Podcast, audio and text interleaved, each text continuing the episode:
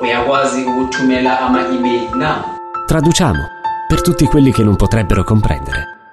Scriviamo per tutti quelli che non potrebbero ascoltare. Descriviamo per tutti quelli che non potrebbero guardare. Subti, sottotitoli e accessibilità per cinema, tv, teatro. Subti.com Fred Film Radio. The Soup of the Day. The Soup the Day, Fretty Radio, bentornati, buongiorno a tutti e buongiorno al mio compagno di avventure, Angelo Acerbi. Buongiorno mia cara, come va? Allora, io direi che voglio approfittare che te lo sto facendo a tradimento perché non lo sapevi, ma già l'avevamo detto una volta con Angela e colgo l'occasione per dire che tu torni da un ritiro spirituale chiamato Finocchi di Neve. Ora devi dire a Fred che cos'è. Siete due veramente brutte persone. Allora, è una bellissima iniziativa organizzata dal Cassero di Bologna e gestita da, cioè, gestita dal Cassero di Bologna, scusate, organizzata da me un mio carissimo amico bolognese. Eh, è un, weekend, un lungo weekend sulla neve per persone LGBTQ in un, siamo, cioè, in un bellissimo albergo eh, nella Val di Fassa dove si sta quattro giorni, si va a sciare, si va alle terme, si fanno le passeggiate, si fanno i giri in e-bike, eh, si fanno delle grandi bagnate, devo dire, si fanno gare di karaoke allucinanti e si fa un, uh, un gioco di società tipo un gioco dell'oca virato alla LGBTQ plus way.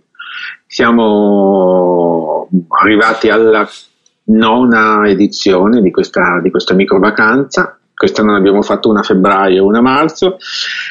E niente, io sono stato lì, mi sono divertito, ho sciato, magnato, chiacchierato, è molto carino perché siamo in un albergo dove ci siamo solo noi, quindi possiamo usu- usufruire del, uh, del, fatto di essere un po' come fossimo a casa nostra. No? Siamo, eravamo un gruppo di una quarantina, 46 a essere precisi. Salute! Eh, arrivati da un po' alcuni dal Piemonte, alcuni dal, dalla Lombardia, il grosso viene ovviamente da Bologna e dalla Romagna, perché essendo il Cassero a Bologna, eh, voglio dire, i primi anni la, la, lo zoccolo duro arrivava da lì.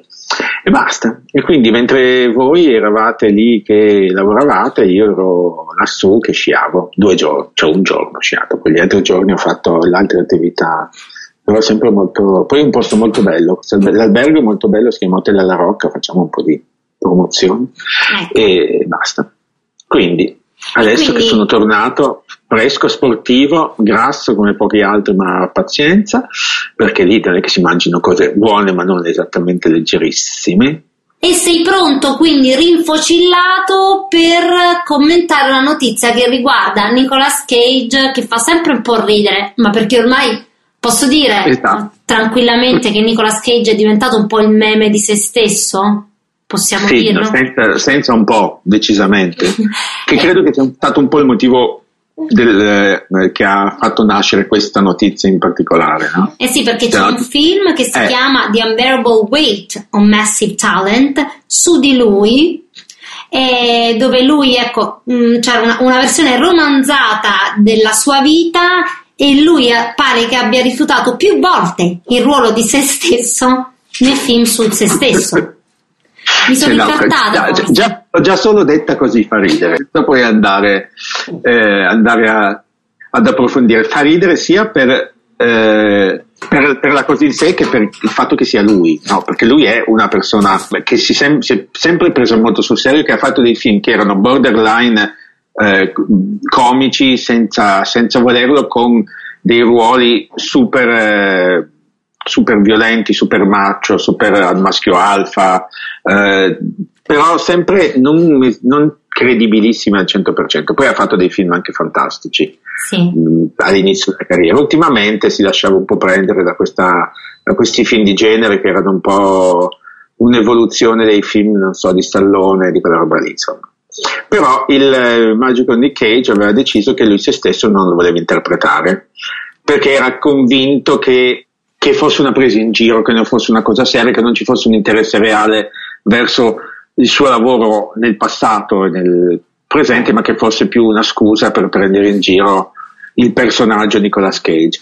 E poi invece probabilmente si è ricreduto, ha ricevuto pare una lettera del regista, del regista che si chiama Tom, Tom Gormican che lo ha convinto e quindi dopo N rifiuti ha finalmente deciso di interpretare se stesso in un film su se stesso che parla della vita di lui stesso. E poi Ecco. c'è un signor attore vicino a lui che, che interpreta un pericoloso super fan Pedro Pascal che io sono più curiosa di vedere Pedro Pascal al, ra- al lavoro che, che il resto e dopo questa notizia fondamentale immagino per tutti voi ad Support Day e salutate Martino che intanto ci sta Eh, ci sta- è entrato in scena anche lui.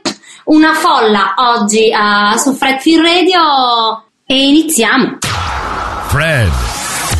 A Film Radio ad Suppodo Day con noi questa mattina Leonardo Colombati che è professore e rettore eh, di um, un'accademia Molly Bloom che ha appena indetto, ha presentato il 9 marzo in una conferenza stampa un corso che, lo dico anche per me, è aperto anche a chi è un post adolescente e un post diplomato e un post master, un corso di scrittura creativa. Innanzitutto, benvenuto su Fred Leonardo.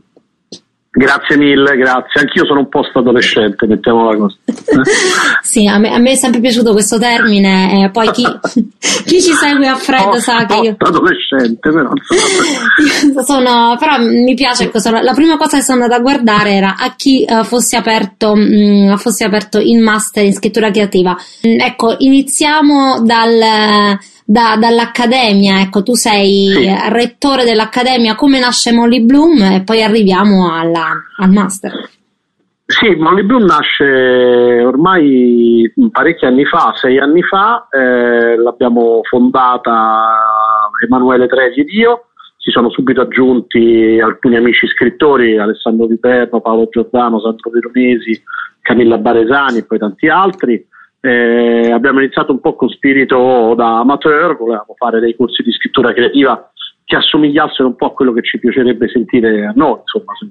Eh, e da lì insomma la cosa è cresciuta, continuiamo a fare corsi pomeriggio per, eh, per amatori, insomma, per non professionisti, il master è qualcosa di, di un po' diverso, insomma inizierà a ottobre, eh, sono due anni di corsi eh, di sulla scrittura creativa declinata eh, a seconda delle varie discipline, quindi chi viene eh, si se- seguirà corsi di scrittura creativa per la letteratura, per la scrittura cinematografica, per la scrittura di canzoni, per eh, scrivere per il giornalismo e anche la scrittura creativa applicata al mondo delle aziende. Eh, il corso durerà due anni, tutte le mattine la frequenza è obbligatoria, dal lunedì al venerdì, eh, quindi sono 600 ore l'anno di corso. La cosa bella è che oltre a tutti i nomi che ti ho detto prima, ce ne saranno altri, eh, Paolo Mieri, Saverio Costanzo, Francesco Piccolo, Walter Siti, eh, Nadia Terranova, Chiara Gamberale, tanti amici che con entusiasmo hanno, hanno fatto insomma, insieme a noi Molly Bloom e speriamo che sia un'esperienza interessante e divertente.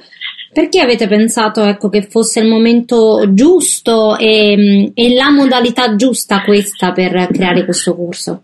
Ma intanto mh, um, eh, Molly Bloom negli ultimi, mh, nell'ultimo paio d'anni eh, è stata interpellata da varie aziende Mm. eh, per fare corsi di formazione all'interno della- delle loro strutture, delle loro organizzazioni, perché ormai eh, eh, sono, sono competenze, quelle umanistiche, che vengono molto richieste. Eh, perché ormai il racconto della cosa è diventato quasi più importante della cosa stessa, e quindi saper raccontare bene eh, un'azienda oppure eh, saper scrivere bene un bilancio di sostenibilità, una presentazione, le comunicazioni eh, all'esterno e all'interno sono diventati degli skills fondamentali per le aziende. Quindi noi abbiamo capito che la scrittura creativa non è una disciplina che può esaurirsi poi in- da un punto di vista lavorativo soltanto nel eh, proviamo a scrivere un romanzo, una sceneggiatura o fare giornalista, ormai si può applicare a vari campi ed è il motivo per cui eh, chi entra dentro la nostra accademia fa tutto, eh, quindi anche se tu vuoi fare il poeta, becchi i corsi di sceneggiatura cinematografica, eh, però chiaramente entri dentro con un progetto che vuoi realizzare e al termine di due anni il progetto verrà realizzato con eh, questa infarinatura interdisciplinare che fa di te Adesso noi nelle intenzioni, anche un po' ridendo, vogliamo, diciamo che vogliamo fare di questi ragazzi o post-adolescenti, diciamo prima, degli uomini del Rinascimento, cioè insomma, persone che hanno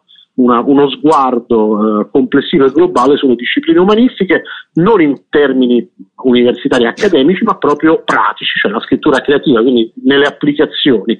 Eh, ci saranno tanti laboratori, i ragazzi scriveranno tantissimo e e noi siamo lì con loro a risolvere gli stessi problemi e poi noi, noi docenti siamo tutti scrittori alle prese con l'incubo della pagina bianca e con eh, tutti i problemi legati alla rilettura di quanto abbiamo scritto alla correzione di quanto abbiamo scritto.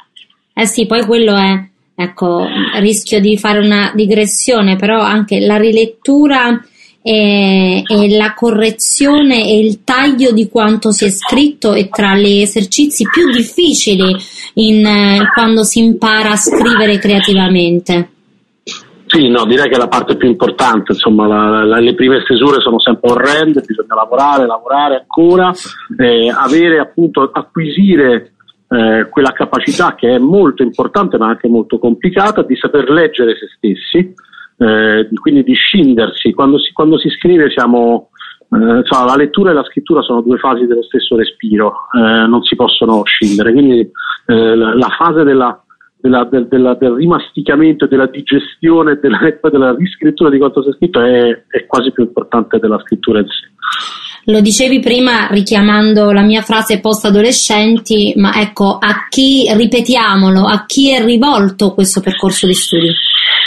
A tutti, eh, i, corsi però insomma, sono, appunto, sono molto serrati, il corso, il master è molto serrato perché si tratta di venire tutte le mattine dalle 9 di mattina all'una, dal lunedì al venerdì, da ottobre a giugno per due anni, diciamo che i, eh, è rivolto idealmente a, a tutti i post diplomati e anche ai post laureati, però insomma non abbiamo limiti di età, chiunque vuole fare questa esperienza, si sono iscritte anche persone più grandi, chi vuole fare questa esperienza è ben accetto, tra l'altro la cosa mh, positiva è eh, al di là del fatto che ci sono delle, delle, borse di studio che vengono finanziate da alcune aziende eh, che insomma, sono nostre partner, la, la, cosa bella è che chiunque esce da, da, da Molly Bloom fra due anni avrà eh, la possibilità di fare uno, uno stage mm. in una realtà che è affine al, al, suo, al suo campo d'azione, quindi chi vuole fare, chi vuole, vuole scrivere probabilmente farà uno stage in una casa editrice, chi vuole fare sceneggiature farà uno stage in una scuola di cinema in una casa di produzione cinematografica, chi vuole fare giornalista in un giornale, eccetera, eccetera. Quindi la cosa bella è che appena finisce il corso si è già eh, proiettati nel mondo del lavoro con, con degli stage nei propri campi di appartenenza. Chiudo col dire che spesso dietro la parola creativo eh, si nasconde anche la, la, falsa credenza che alla creatività e al talento non bisogna mettere, come dire, educazione, che ci si nasce o no. Invece un master come questo e lo studiare, un po' come la scuola di cinema, dimostra il contrario, che ci può essere il talento, ma c'è bisogno anche di educarlo. No, io direi assolutamente di sì, è, è, è, ovvio che il talento non si può insegnare, quello che si può insegnare a persone di talento o anche a persone vogliose di, farlo, però sono dei presupposti. Del, del, per esempio una cosa importantissima eh, che molto spesso però si sottovaluta è che chi scrive innanzitutto deve essere un ottimo lettore e saper essere un mm. lettore da scrittore è qualcosa di diverso si perde qualcosa di spontaneità e di ingenuità, ma leggere con gli occhiali dello scrittore è fondamentale per chi scrive. E bisogna sapere che cosa leggere, bisogna insegnare ai ragazzi cosa leggere. Eh, stesso si può dire per gli sceneggiatori cinematografici, o per esempio chi vuole scrivere un album di canzoni. Ecco, quello che manca non è il talento, ma è l'educazione, è la cultura generale, è il sapere dove andare a rivolgersi eh, se, se vuoi risolvere quel problema, puoi scrivere quel dialogo sai che è stato fatto prima, come è stato fatto, quali sono i modelli. Ecco, questa è una cosa molto importante che una scuola ti, ti fa fare. E poi il lavoro. Insomma, Faulkner diceva eh, 10% ispirazione e 90% traspirazione. Ecco, bisogna sudarsela. Mi sembra un ottimo, un ottimo, modo di vedere la cosa.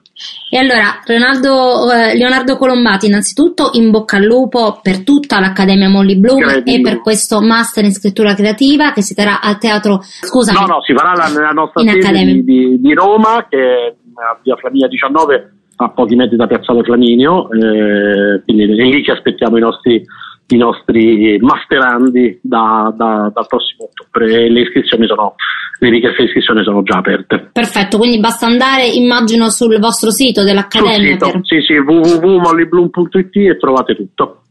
E quindi in bocca al lupo anche ai masterandi, grazie Leonardo Colombati e speriamo di grazie risentirci magari a fine master o per qualche altra iniziativa dell'Accademia e ci racconterai come sono andate le cose, come stanno andando. Veniteci a trovare, siamo molto contenti di ospitarvi. The Soup of the Day. Pensate che un tempo faceva parte della squadra di Fred Fin Radio, ce lo siamo lasciati scappare a favore di Academy 2 come distributore e anzi anche a favore del Festival del Film di Locarno perché è responsabile del comitato di selezione Parli di domani, Ladies and Gentlemen, Eddie Bertozzi a The Soup of the Day. Ciao a tutti, ma io col cuore sono sempre parte della squadra Fred. Eh sì, non condividi con me più i deliri da copertura festival, però i deliri da copertura festival li vivi. Immagino comunque. da un altro punto di vista. Da un altro punto di vista, organizzandoli festival oppure, ecco, navigandoli per cercare dei bei film per l'alto tuo cappello, come direbbero, come diremmo traducendo dall'italiano. Ebbene, ti abbiamo invitato questa mattina su Podudei su Fred perché mh, il Festival di Locarno, come molti altri festival internazionali di cinema, cerca di supportare eh, la causa ucraina con le armi cinefile. In questo caso c'era un film ehm, all'ultimo Festival di Locarno di una regista ucraina che avete, come dire, richiamato in causa. Esatto, esatto. Durante la scorsa edizione del Festival di Locarno, in particolare nella sezione che curo, quella dei parli di domani, dedicata ai corti e ai mediometraggi, abbiamo presentato un, un film secondo noi bellissimo che eh, si intitola Dead Sneakers, un film di una giovane regista ucraina, ucraina si chiama Ola Zurba e Ola era con noi ad agosto scorso a Locarno a presentare il film in anteprima mondiale. Um, Ola oggi è in Ucraina ed è una di quei tanti registi e filmmaker in generale che hanno deciso allo scoppio della guerra di rimanere nel loro paese per combattere con le loro armi, che sono anche quelle del cinema, uh, contro l'invasione russa. E Ola in particolare uh, l'ultima volta che abbiamo avuto modo di sentirla mi ha detto che era rimasta a Kiev dove voleva riprendere delle immagini in modo tale da poterle poi passare ai media internazionali in modo tale che si parlasse, si potesse parlare dell'Ucraina e di quello che stava succedendo. Uh, ecco, l'importante per uh, Ola e per i registi ucraini è che la situazione non passi sotto silenzio. Ci è sembrato quindi uh, un gesto importante e dovuto quello di uh, mettere a disposizione il suo film, Dead Sneakers, sul sito del festival in streaming gratuito, uh, ovviamente con l'approvazione dei produttori e della regista, e di connetterlo ad una campagna di raccolta fondi in aiuto della popolazione ucraina. E quindi un gesto che vuole essere sia simbolico, di vicinanza nostra del festival uh, ai registi ucraini e alla popolazione ucraina tutta, ma anche un gesto uh, materiale, fattivo tramite questa raccolta fondi. E se ricordiamo, come hai detto tu, la, la regista di Death Sneakers sta combattendo con le armi della, eh, de, del cinema, ma ci sono addirittura registi um, e produttori che si sono assicurati le famiglie fuori da, diciamo, dalla, dalla guerra e dalle bombe e poi sono tornati indietro per combattere. Quindi è anche una guerra esatto. purtroppo fisica conosciamo bene questi, questi, registi, questi produttori perché abbiamo avuto modo di, uh, di conoscerli, di incontrarli al nostro festival e ad altri festival.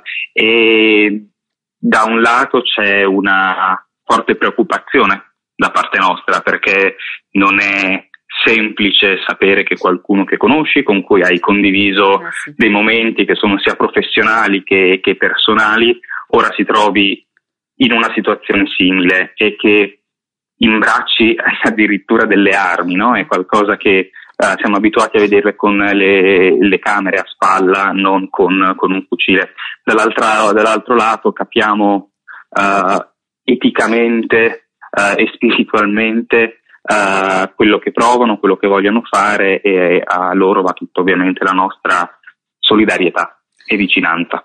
Con Angelo e Angela abbiamo spesso detto che forse, ecco, mettiamo un punto interrogativo, forse dal cinema ucraino degli ultimi anni si poteva leggere e prevedere qualcosa. Tu che ne pensi?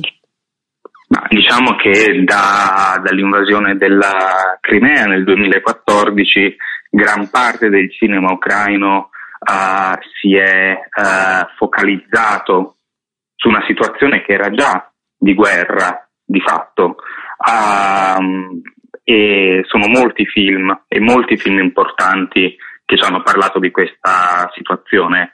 Uh, ora la guerra ha preso una dimensione, ha avuto un'escalation uh, magnificata di mille volte sì. e leggevo l'intervento di una regista uh, ucraina che diceva con questo episodio storico il cinema ucraino si consegna molti anni in cui dovrà fare i conti uh, spiritualmente, psicologicamente, socialmente, politicamente con la guerra e non sarà facile andare oltre. Torniamo un attimo, diciamo, mettiamo da parte per un secondo prima di salutarci, ecco, questo, eh, la causa ucraina. Eh, per chiederti curiosità, ecco, a che punto siete, come vanno i, i, preparativi del prossimo Festival di Locarno diretto dal nostro caro amico egregio Giovanna Nazzaro? I preparativi vanno bene, stiamo già ricevendo e guardando moltissimi film, uh, e devo dire che la selezione promette molto bene. Abbiamo ancora qualche mese di lavoro, ma insomma siamo già molto impazienti di condividere con voi le nostre scoperte di quest'anno. Uh, ricorda al nostro pubblico che è The Festival Insider, quindi lo saprà meglio, uh, meglio quasi di voi, però uh, che cos'è Pardi di domani? Di domani è la sezione del Festival di Locarno dedicata ai cortometraggi e mediometraggi. Al suo interno ci sono tre concorsi, uno dedicato ai registi internazionali, uno dedicato alle produzioni e coproduzioni svizzere e poi c'è un terzo concorso che abbiamo inaugurato a partire dallo scorso anno che si chiama Corti d'autore, dedicato a tutti quei registi già affermati che però continuano ad utilizzare il cortometraggio mm. come forma di espressione L'anno scorso abbiamo avuto in questo concorso registi del calibro di Marco Bellocchio, Ian Gonzalez, Radu Giude, Bertrand Mandicò, eh, quindi eh, è stato veramente un, eh, un grande momento di, di, di cinema e di sorpresa. E allora in bocca al lupo Eddie Bertozzi, ricordiamo responsabile del comitato di selezione Parti di, di domani e Fred, uh, reporter uh, all'infinito ed oltre. Dannata. per citare un film mainstream. Eh, grazie e, e, per chi può andate a guardare The Sneakers e supportate appunto eh, il cinema ucraino e il cinema tutto in questo momento di crisi.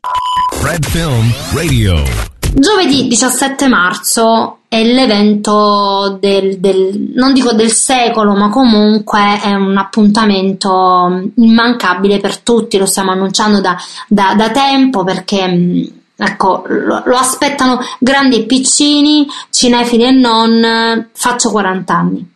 Ora, grandi registi eh, e diciamo, grandi attori. Tua... Sì, Angelo, lo sapevi, infatti lo sto ricordando, ecco, a chi ancora non lo sapesse, che sono veramente pochissimi. Ora, eh, molti registi si sono, mh, diciamo, affollati e mh, si sono arrovelati il cervello per capire come festeggiarmi eh, vince tra tutti eh, Paul Thomas Anderson che ha deciso di far uscire il suo coming of age Licorice Pizza in Italia proprio giovedì 17 marzo. Io sto aspettando eh, l'uscita. Direi che è, è, un, è, feste, è un, doppio festeggiamento, doppio perché, festeggiamento. perché compleanno e coming of age che è il pane il mio, dei credenti. Esatto, esatto, e infatti quello è stato detto come la, come la faccio contenta? Giro il film e lo faccio uscire, giro il coming of age e lo faccio uscire al suo compleanno. Io non l'ho visto ancora, ma tu sì, caro Angelo, e Io ne sì. possiamo parlare. Sì, ne possiamo parlare. Ne possiamo parlare, sì, anche perché eh, sono stato tacciato di... no, no, tacciato no, però mi è, mi è stato fatto notare che ho, ho- ho fatto un commento che non avrei dovuto fare. No, potevi farlo, potevi farlo. Sì, Io esatto. nie- nulla di No, quello che allora. dirai sarà usato contro di te. Verrà usato contro di te. no, allora, io premettendo che io sono un grandissimo fan di Paul Thomas Anderson, che ho dei film suoi che io ho amato fino e che amo e che riguardo e che non riesco ogni volta che li guardo mi stupisco di quanto siano belli. Poi ha fatto anche secondo me, come tutti, perché nessuno ha la perfezione assoluta continuativa, ha fatto dei film per me, dal mio punto di vista, un po' più complessi o un pochino meno diretti, meno godibili eh, per me. E, però è sempre un regista che quando esce si va a vedere, punto, cioè Certo. non ci sono discorsi, non ci sono né se né ma, è un regista che tipo oh, serve anche a far capire che cos'è il cinema, cosa vuol dire fare cinema cosa vuol dire ragionare, pensare e creare per il cinema. Poi sì, l'altra, qualche giorno fa hanno fatto un'anteprima a Torino di Licorice Pizza, io mi sono precipitato con quattro amici a vederlo e devo dirvi che ho avuto, la prima parte mi ha completamente rapito perché ha un modo, ha un modo di raccontare questa storia, non, non possiamo dire la storia o no? Dici, no? È una Ah sì, roba- tanto la- guarda che c'è stata una, una, mm, proiezione stampa molto tempo fa perché doveva uscire prima, quindi sì, anzi devi dire la storia, almeno ci aiuti. Allora, esatto, la storia è, eh, racconta questo incontro tra una ragazza, eh, siamo nella San Fernando Valley intanto, eh, negli anni 90, 80, fino a 80-90, eh, incontrano, c'è questo incontro tra una ragazza di 24 anni e un ragazzino di 14 che la eh, stalkera praticamente per tutta la prima parte del film perché lui è convinto che quella sarà la donna che lui si sposerà. Lui è un personaggio molto strano, molto super creativo, super inventivo, uno che vuole fare, che fa e disfa milioni di progetti e, e lei è una 24enne, 25enne che sta cercando di capire, visto che sta per diventare grande, che è quasi diventata grande, sta cercando di capire che cosa vuole fare. Tutto questo, questo strano rapporto e, l'evoluzione di questo rapporto eh, attraver- attraversa tutto il film all'interno di un affresco oh, della società californiana di quel periodo perfetto, perfetto sotto tutti i punti di vista. Paul Thomas Anderson è uno molto attento anche all'estetica abbinata al contenuto e eh, chi vedrà quando voi andrete a vedere questo film capirete che, mh, che cosa voglio dire perché tutta la, tutta la fotografia, tutta la pasta dell'immagine eh, è perfettamente anni fino agli 70-80, nel senso eh, sembra di entrare in quel mondo, sembra di entrare in quel periodo e rimanerci. Eh, sembra che il film sia girato veramente allora, non sia un film girato adesso. Questo è una specie di, di omaggio che lui fa estetico a quegli anni e a tutto un tipo di cinematografia che, che ha- che lo ha anche formato, che e non ha formato solo lui. I due protagonisti del film sono uh, Alana Haim, cantante del gruppo delle Haim, un gruppo molto famoso negli Stati Uniti e anche abbastanza in Europa, un gruppo all, all women che, can- che fa un- una specie di rock abbastanza leggero, ha la sua prima esperienza cinematografica, e eh, Cooper Hoffman, figlio di Philip Seymour Hoffman, che sembra veramente, ha un, come, come dicono gli inglesi, eh, canalizza verso di noi il padre, perché. Ha molto del modo di recitare del padre, soprattutto dei primi film, di quando il padre era più giovane. Tutto questo film racconta la storia e l'evoluzione delle, delle due vite separate, dei rapporti interpersonali tra loro due e funziona, per me ha funzionato benissimo fino a metà e poi ho cominciato un po' a perdere, a perdere il filo, più che altro perché non mi ha non mi ha agganciato continuativamente perché ci sono un po' di ripetizioni a mio avviso cioè, il rapporto tra loro due da un certo punto cioè evolve fino a un certo punto e poi si stabilizza ed è sempre lo stesso lo stesso modo di prendersi e lasciare litigare cioè, incontrarsi, ferirsi e poi fare la pace con- continuativamente. E eh, secondo me la lunghezza del film un po' lo penalizza da questo punto di vista. Poi appunto sempre Paul Thomas Anderson eh, Cioè, quindi bisogna vederlo, dire- bisogna, Eh, ecco, Certo. Però rispetto a altri film, tipo rispetto che ne so, al film nascosto, a Boogie Nights, a Vizio di Forma, che ne so, Punch Drunk Love, ecco, rispetto a questi, Magnolia. Magnolia. Magnolia, rispetto a questi film io ho fatto un po' più fatica ad arrivare alla fine, Mhm. a seguirle, a rimanere, e rimanere attento, rimanere coinvolto. Ecco. È un film che comunque ehm, si staglia dal, eh, dall'ambiente, cioè da- dal- dalla produzione, dalle, dalle uscite mondiali, perché comunque lui è un autore, c'è poco da fare. È un Ma- autore che molto spesso è capace di combinare ehm, autorialità e successo commerciale e quindi mh, beh, senza mai mh, strafare da nessuna delle due parti, senza mai fare il super, il super autoriale un po' che si guarda l'ombelico oppure fare quello che cede al- alla parte commerciale un po' troppo perché vuole uscire, lui non ha bisogno di dimostrare niente a nessuno, lui fa i film che, che gli vengono e- eh, ed è uno che ci pensa molto, tra un film e l'altro passa sempre molto tempo, quindi vuol dire che è una persona che non ha, non ha una creatività seriale, ecco. Però in io mi sento di dire, no, Angelo, che questo sarà, ehm, sarà la, questa sarà la prima di almeno due o tre volte in cui parleremo di Licorice Pizza, un po' come è stato per Batman. Mi sa che è il nuovo certo. Batman oppure il nuovo mm, No Time to Die. Sì, sì, sì, sì, sì, decisamente sì. Sì, io trovo che ci sarà da parlare, adesso aspettiamo che lo veda anche tu, Sì? il- che lo veda anche Angela e poi magari ci rimettiamo lì. Po- Potremmo anche fare una, come abbiamo fatto una volta, non so se tu, cioè, tu ti ricordi, magari anche il nostro pubblico si ricorda che avevamo fatto un simposio a quattro voci su, eh, su un film per cioè, chi era a favore, chi era contro, Cioè, a favore e contro vuol sempre dire il film vale, però per alcuni vale di più e per alcuni vale un po' meno e quindi Eh sarebbe bello eh, mettere voce a confronto per capire anche perché magari io non ho visto cose che invece vedendole mi avrebbero portato a apprezzare film di più oppure io ho notato difetti che altri non hanno notato quindi sempre uno scambio di opinioni che, che- che fa crescere e crea discussioni interessanti. Quindi appuntamento alla discussione a dopo l'evento, quello dell'uscita di Licorice Pizza e quello dei miei 40 anni, continuiamo a parlare di cinema su Fred. Fred Film Radio. Torna a Fred Film Radio una vecchia conoscenza, era tra, nel gruppo della Dio Generation e adesso è tra le protagoniste di una fiction, una serie di Rai 1 che si chiama Studio Battaglia. Lei è Marina Occhio Nero, bentornata. Grazie, grazie mille, buongiorno. L'avevamo detto che ci saremmo riviste, non ci siamo ancora riviste, ma risentite sì. Ah beh, beh, infatti, riviste, vabbè, speriamo a brevissimo.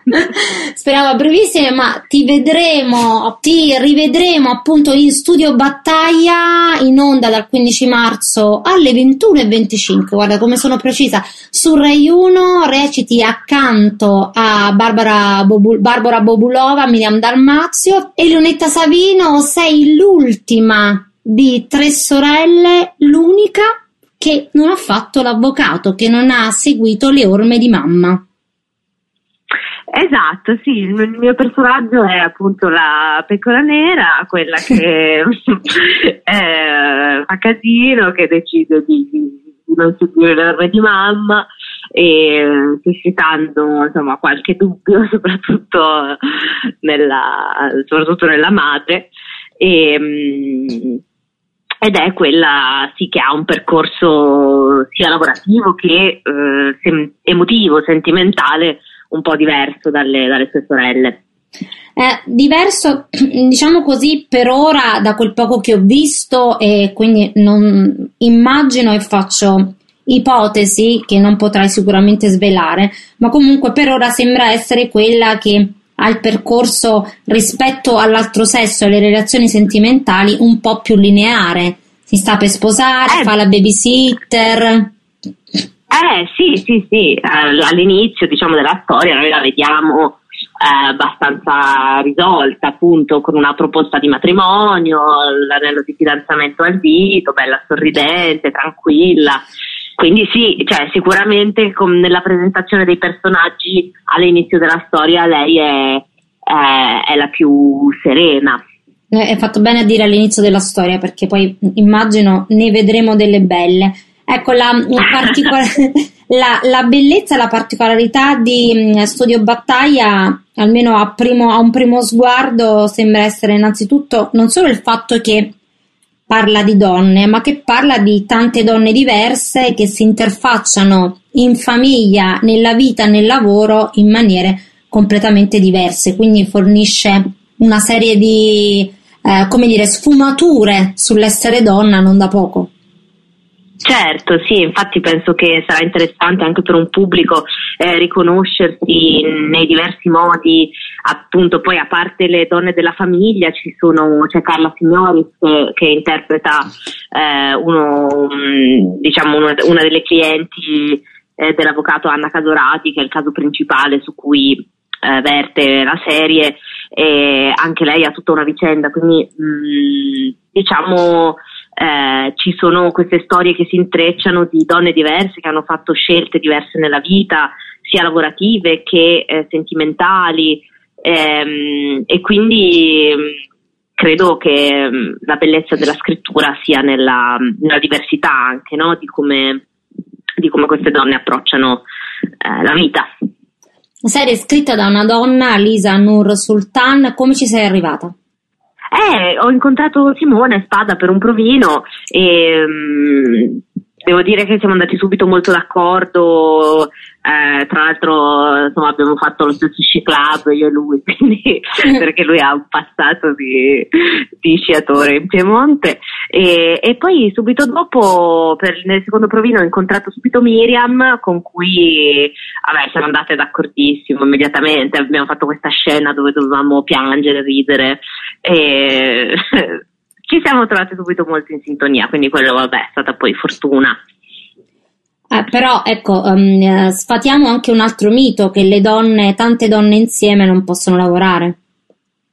Mito totalmente da sfatare, brava, sì, non è vero, non è vero, anzi, eh, eh, tutte le mie colleghe, a parte tutte le mie colleghe che ho incontrato fino adesso, ma eh, su questo lavoro, eh, soprattutto, vabbè, poi c'è appunto mh, la scrittura, la maggior parte delle, delle interazioni sono tra donne, mh, c'è stato un grandissimo eh, supporto, una grandissima collaborazione, siamo diventate anche amiche, quindi è un mito, sì, certo, da sfatare. Ci sono stati altri miti eh, o stereotipi che avete cercato di evitare, di schivare? Ah beh sì, ce ne sono tantissimi, le, le separazioni, eh, che è un tema, mm, eh, le liti in famiglia, il tradimento, eh, che poi essendo tutti casi di, di divorzi sono, eh, sono i protagonisti poi di queste vicende, eh, sia nella scrittura che nella regia che nell'interpretazione eh, c'è stata la volontà di ehm, appunto uscire un po' dallo stereotipo della donna tradita, dell'uomo che tradisce, del, eh, ma si cerca di andare un po' più a fondo nelle maglie dei rapporti e nei motivi profondi che portano a creare certe condizioni nelle coppie, come interviene un avvocato e come reagisce un avvocato quando poi quella cosa magari capita a lui o a un suo familiare stretto. Eh, quindi la differenza della gestione di queste tragedie, chiamiamole perché poi sono tragedie nella vita personale, gestirle no? a livello giuridico e a livello emotivo. Mm, co- è tutto giocato su questo crinale. Per chi vedrà eh, la serie, appunto abbiamo iniziato a parlare del tuo personaggio Viola, che appunto Sì. è eh, positiva e crede eh, ancora nell'amore, nelle relazioni, nella- nel poter avere un percorso mh, sereno con il proprio partner. Viene però Viola, come le sue sorelle, da un passato, quello, un rapporto con un padre che non c'è stato, poi lo approfondiremo perché per ora poco sappiamo. Eh, che, come la presenteresti prima di salutarci, Viola? E perché secondo te lei è rimasta, nonostante l'assenza di un padre, quello è un dato di fatto, diciamo, mh, lei è rimasta positiva invece? Perché penso che ognuno di noi reagisca al dolore in modo diverso. Nel caso di questo personaggio, la sua reazione all'abbandono eh, è un, uh, un, giocare invece in contropiede, no? E, sì. e quei principi che si è vista negare nella famiglia, lei li afferma con ancora più forza ed è questo il motivo per cui appunto lei crede nell'amore, crede nel fatto che due persone possano eh, stare insieme tutta la vita, ha questa visione eh, che poi nel corso della storia, chiaramente adesso senza fare delle anticipazioni, ma eh, subirà eh, degli alti, dei bassi, ehm, e che però eh, rimarrà salda in un certo senso perché eh, nonostante la presentazione di questo personaggio inizialmente possa sembrare magari leggero, eh, poi ha delle radici profonde, credo. E quindi da stasera 15 marzo seguiamo Marina Occhionero e le sue bravissime colleghe in studio Battaglia, vediamo cosa porterà ecco, il personaggio di Viola nelle nostre vite. Io sono sicura perché queste serie sono sempre seguitissime e questa si presenta appunto battagliera e coinvolgente al punto giusto.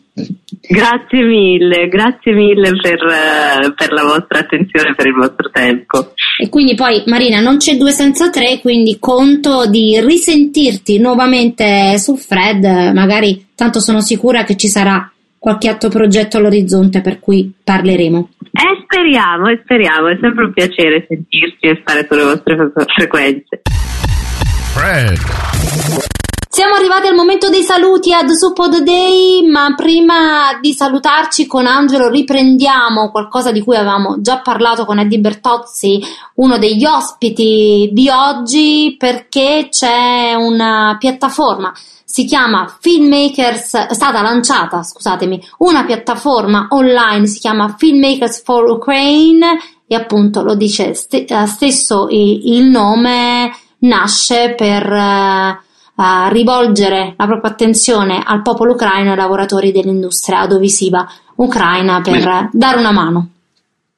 Sì, questa piattaforma è stata messa in piedi dal network Crew United. La Crew United è un network che è nato come scopo principale con quello di mettere in contatto le persone per dare la possibilità di fare dei film insieme. Quindi è una, diciamo, è come fosse un, un hub per professionisti del cinema che, voglia, che, vogliono conoscersi internazionalmente e collaborare internazionalmente. Ovviamente ora eh, in questo momento storico è più urgente connettere le persone per aiutarle direttamente in un modo molto più prosaico e eh, veloce soprattutto. Quindi la Crew United ha, ha, messo in piedi questa piattaforma in collaborazione con associazioni di professionisti, con istituzioni e lavoratori dell'industria cinematografica e eh, lo scopo della piattaforma è informare le persone sulle offerte di aiuto provenienti dalle varie nazioni europee perché effettivamente questo è eh, un secondo aspetto della solidarietà, perché la solidarietà è gigantesca nel mondo verso il popolo ucraino, però in qualche modo i fruitori finali di questa solidarietà devono essere messi in una posizione tale da poter eh, dire, recepire e capire certo. come utilizzare tutti gli aiuti che stanno arrivando. Quindi ehm, permette appunto di tenere informazioni per le persone ucraine sui trasporti, i rifugi, il lavoro, l'assistenza medica, i vestiti, il cibo, eccetera, eccetera, eh, e soprattutto è rivolta a, ai filmmaker ucraini e alle loro famiglie, a coloro che ne hanno più bisogno e quindi alle minoranze, questo è importante, eh, i rom, LGBT, disabili, bambini, malati, tutti quelli che sono già per loro natura un, po- un, poco più fragili, un poco più on the side rispetto alla, alla società e alla vita quotidiana della società. È, è una bellissima iniziativa, cioè, e, e lo dico in, non in modo retorico, ma proprio in, perché, cioè perché, ci credo. E sì. Loro si concentrano eh, sul lavoro, sulle offerte di aiuto e sul network dell'industria cinematografica. Mm, e tre questi tre aspetti si intersecano e tutti i contatti che loro hanno, personali, diretti o professionali, riescono a creare un, una rete che si aggiunge alla rete di aiuto internazionale e dà una, un ulteriore aiuto, scusate il gioco di parole, alle persone che sono in questa situazione, come dire, incredibile, ecco, incredibile. così. Il, questo network è attivo, è, è attivo in Germania da 26 anni e eh, da un anno è presente anche in Francia e in Polonia e raggiungerà presto la Lituania, la Romania, la Grecia, la Spagna e anche l'Italia. Quindi speriamo che tutto, tu, cioè tutto il lavoro e tutto, tutto, lo sforzo che Career United mette in, questo, in questa nuova piattaforma abbia poi un risultato positivo e immediato, soprattutto per le persone che ne hanno bisogno, che si devono, si devono appoggiare, poi quando eh, si aprirà anche in Italia ne riparleremo, cercheremo di, di capire meglio come, sì, esatto. come, si... come possa funzionare, come funziona Career United proprio come meccanismo uh, per la comunità cinematografica. Staremo a vedere, intanto vi abbiamo dato la notizia così potrete anche approfondire di più, noi ci diamo appuntamento alla al prossimo appuntamento, mi piace questo gioco di parole, sempre con The the Day, ogni volta lo diciamo, ma lo ripetiamo, speriamo, speriamo, con sempre più belle notizie dal punto di vista politico ehm, e dal punto di vista cinefilo e cinematografico, io e Angelo, e quando tornerà Angela dai suoi viaggi mm, cinefili appunto